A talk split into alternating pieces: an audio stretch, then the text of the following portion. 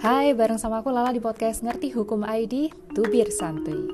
Kali ini kita akan membahas soal cara-cara agar bisnis usaha mikro kecil menengah atau UMKM berjalan secara berkelanjutan.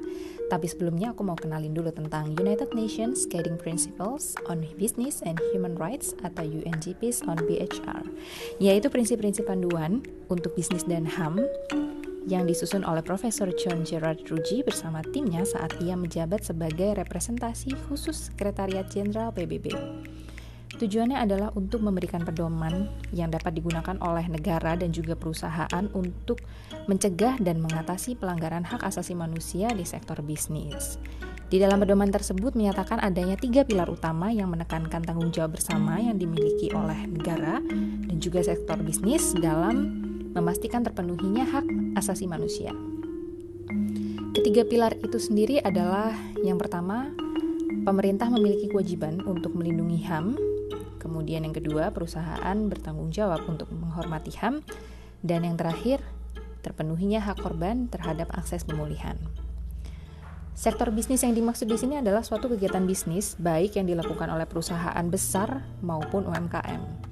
Mereka memiliki tanggung jawab yang sama dalam menghormati HAM tanpa membeda-bedakan entitas bisnisnya. Karena setiap kegiatan usaha memiliki dampak tersendiri bagi HAM dan juga berdampak dengan keberlanjutan bisnis UMKM yang ada. Jika pada perusahaan besar dikenal dengan adanya kebijakan HAM dalam kegiatan operasionalnya, lain halnya dengan UMKM.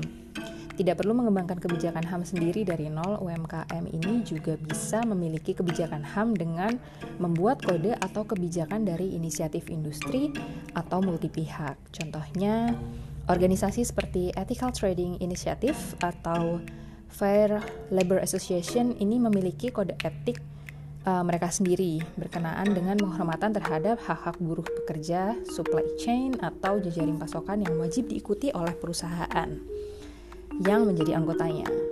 UMKM tidak harus menjadi anggotanya karena kode ini biasanya tersedia secara online dan dapat disesuaikan dengan keadaan masing-masing perusahaan. Selain itu, tiga tips ini juga dapat diterapkan agar UMKM dapat berjalan dengan berkelanjutan. Yang pertama, mengintegrasikan hak asasi manusia ke dalam kebijakan yang sudah ada.